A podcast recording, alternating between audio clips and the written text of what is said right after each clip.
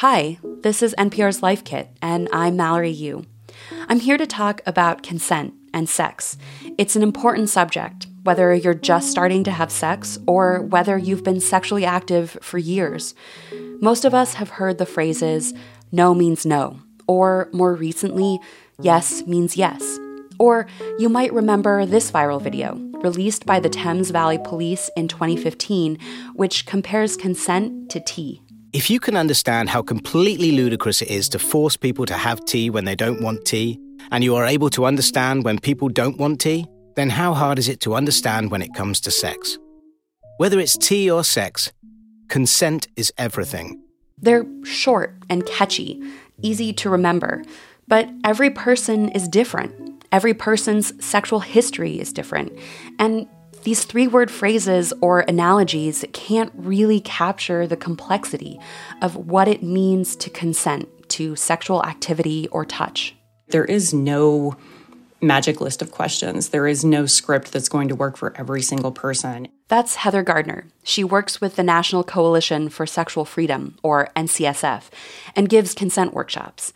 A lot of people talk about consent like it's a transaction, like you get consent and you're all good. But it's not that simple. Gardner likes to reference a comic by an artist who goes by Robot Hugs. It's called Building Consent Castles. The concept is that you go slowly and build the things that are okay with you and your partner.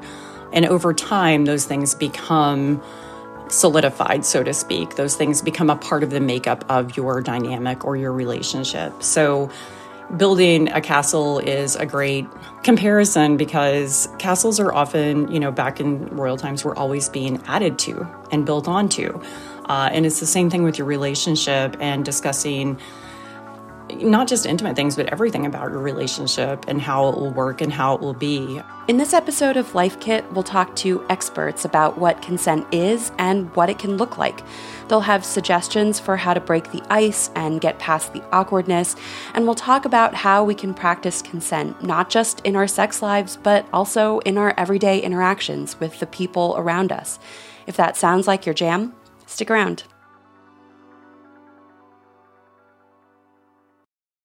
So, before we can really dive in with practical advice, I want to make sure we're all on the same page. The framework that I and the sex educators that I talk to are all working from is known as affirmative consent. Kristen Jozkowski is a sexual health professor at Indiana University's School of Public Health. My definition of consent is an affirmative, often or ideally verbal, but doesn't have to be verbal, agreement to engage in sexual behavior that's neither coerced nor occurring when someone is too intoxicated, whether that be through alcohol or drugs, to uh, make a decision about sexuality. And coercion isn't just threats of physical violence, it's also emotional or social pressure to say yes or not say no. Jozkowski says the approach to consent as a way to prevent sexual violence or assault began around the 1970s. There was a real push toward a mantra that people are probably familiar with now no means no. And this was built on some different social movements and events that had happened where women were, were being assaulted and there was sexual violence that was being largely ignored. People were blaming, you know, women or victims for quote causing their assault. And so this mantra of no means no became popularized to really emphasize that when you say no, that means stop. That means, you know, going forward is, is assaultive. Of course, we should say anyone, not just women, can be coerced into sex or touch they don't want to have. That video I referred to earlier, that compared consent to tea, uses this framework focusing on situations where a person might not want a cup of tea or sex. If you say, Hey, would you like a cup of tea? And they're like, Uh, you know, I'm not really sure. Then you can make them a cup of tea, or not, but be aware that they might not drink it. And if they don't drink it, then, and this is the important bit, don't make them drink it. Just because you made it doesn't mean you're entitled to watch them drink it. So, shifting that thought process, I have to refuse. If I don't refuse, then it's not assaultive. So that puts the onus on the victim to be explicit in their refusal to a yes means yes model, which suggests You need to be affirming and explicit and active in terms of communicating consent. So, this episode is meant to help you think about sexual consent in your own life, maybe in a way that's new for you. That doesn't necessarily mean if you haven't been practicing consent in the way we're discussing here that you're doing it wrong or that you've been having non consensual sex. Maybe you've been wanting to try something new with your partner, or maybe you want to learn how to speak up better for yourself. Now, as your understanding of this concept evolves, it could change the way you think of your own past experiences, positively or negatively.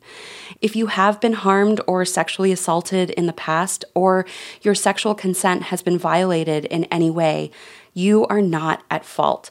And if you need to be connected with a trained support specialist in your area, call the National Sexual Assault Hotline. That's 1 800 656 HOPE. 1 800 656 4673. If the idea of all this thinking and talking about sex you want and don't want is making you squirm, that's okay. It can feel vulnerable. Maybe you've been hurt in the past. Maybe you're shy. Maybe you've just never talked about it before. Takeaway one to get over the awkwardness, put in the reps. It's natural to feel awkward because, well, most of us aren't used to talking about this stuff. Heather Gardner with the National Coalition for Sexual Freedom says it's a lot like working out.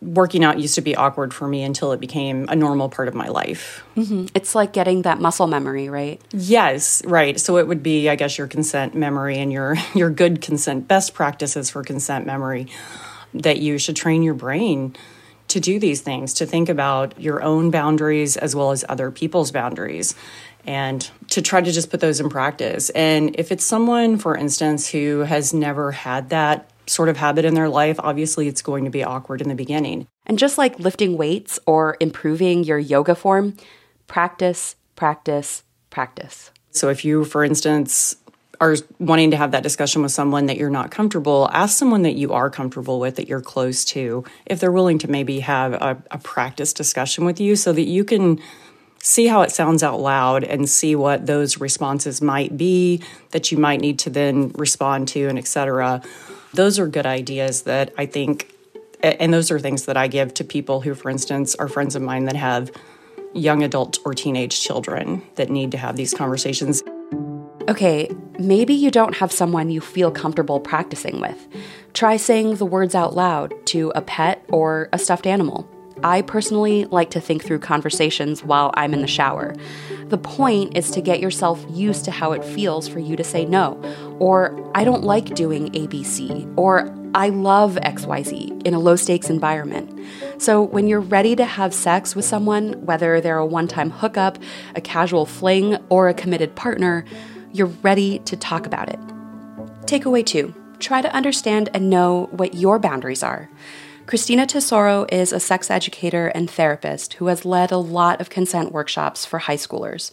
There's this helpful game she likes to play to get the ball rolling. They break the group up into pairs, then give every person an index card with some rules on it. You know, I like a, a red M&M, but I don't like green ones. Or like I need to eat like a blue one at the same time as I eat a yellow one. And so they have all of these sort of like idiosyncratic rules. And then you have to work with your partner to figure out what kind of navigation do we need to do where we each get to eat the color that we like and we get to do it together because not everyone's preferences are the same. You know some people have a real hard no on a blue m&m and other people can like you know be like oh well i've never really tried this before but i'd be open to this green m&m tesoro says it's a lighthearted exercise where everyone ends up eating a ton of candy it's also meant to give students an idea of what it feels like to navigate boundaries with another person, advocating for their desires or saying no in a way that's fun and accessible. When the exercise is over, she opens up a discussion where they talk about how it felt. Did you feel embarrassed? Did you feel frustrated? You know, and then talking about it from the perspective of, okay, now what would it be like to have a similar conversation about, you know, how far you want to go if you're hooking up with someone. Like, what if you want to like only make out, but you don't want to do anything else? Like, what are these feelings of sort of asking for things, being told no? And this talking doesn't have to be too serious either. It can be fun and even sexy to hear touch me here, kiss me like this. What if we tried X instead? Now, what if you've never even thought about this? Tesoro says that there are great tools on the internet for helping you figure this out. One that they really like is from scarleteen.com, and it's called Yes, No, Maybe So, a sexual inventory stock list. It's available in both English and Spanish, and we'll link to it on our episode page. It's a thorough list broken up into categories like body boundaries, how clothed or unclothed do you want to be, eye contact during sex. Other categories include safe sex behaviors like putting on condoms or using dental dams, words, terms you like to use to refer to yourself. Then there's a category for physical and or sexual activities from giving and receiving general massages to types of sex to spanking or scratching. And you can sort of do an inventory for yourself. You know, what do I feel really excited about? What do I feel curious about, but I've never tried? Or I, you know, need to feel uh, more trusting or more safe with someone before I feel comfortable trying. And then what are my hard no's?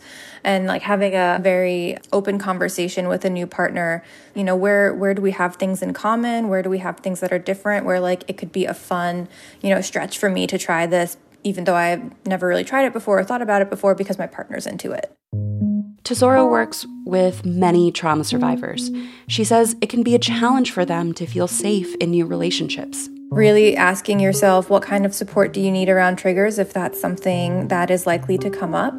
And also, like, what do you feel comfortable communicating to a new partner? Because I think even in the communication of triggers, having an established sense of trust is really important because it can be very vulnerable to talk about previous experiences where consent has been violated if there has been any violence. This doesn't mean that you need to disclose the particulars of your trauma either. Saying, I don't like to be touched that way should be enough and I think is a good litmus test for whoever your partner is where like if you get pushback on that, I would consider that a red flag. That brings us to takeaway 3. Consent should be navigated and given freely without pressure. Your body is your own, and you have the right to say no without being challenged. You shouldn't feel pressured to say yes either, and it isn't right if someone in your life makes you feel this way. Now, the framework of affirmative consent isn't perfect. It's built on what sexual health professor Kristen Jozkowski calls the miscommunication theory, which, for one thing, is limited in its scope. It focuses primarily on heterosexual sex, that is, men and women having sex with one another. Essentially, the miscommunication theory posits that either women are not communicating their consent clearly enough and men are misunderstanding it, or men don't really know what consent looks like, and therefore there's a misunderstanding that results in assaultive behavior, assaultive situation. Jozkowski says research suggests that's not really the case.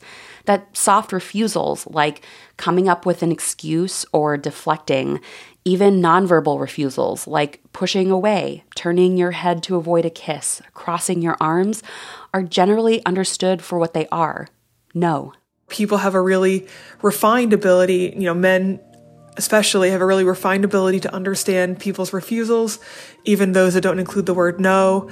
And it's unlikely that the vast majority of sexual assaults are occurring because of a straight up miscommunication. There's a lot of other factors that might contribute to various you know forms of sexual violence. Some of those factors include physical threats or unequal power dynamics like who has more say in decision making or communication in the relationship. Financial status, age, one's profession, and career can all play a part in creating these unequal, even unhealthy power dynamics.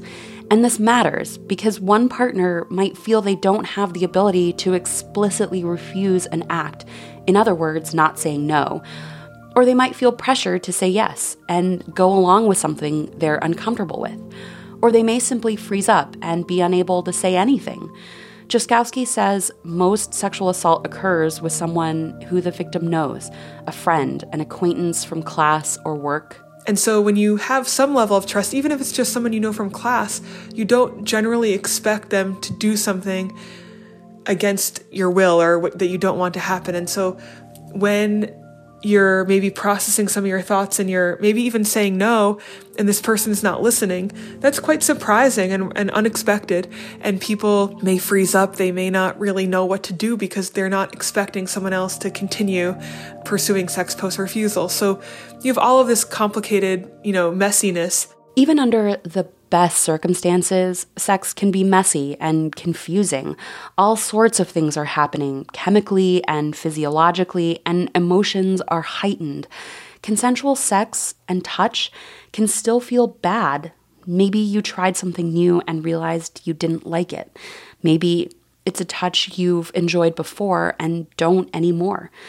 Maybe you were enjoying yourself and suddenly you're not.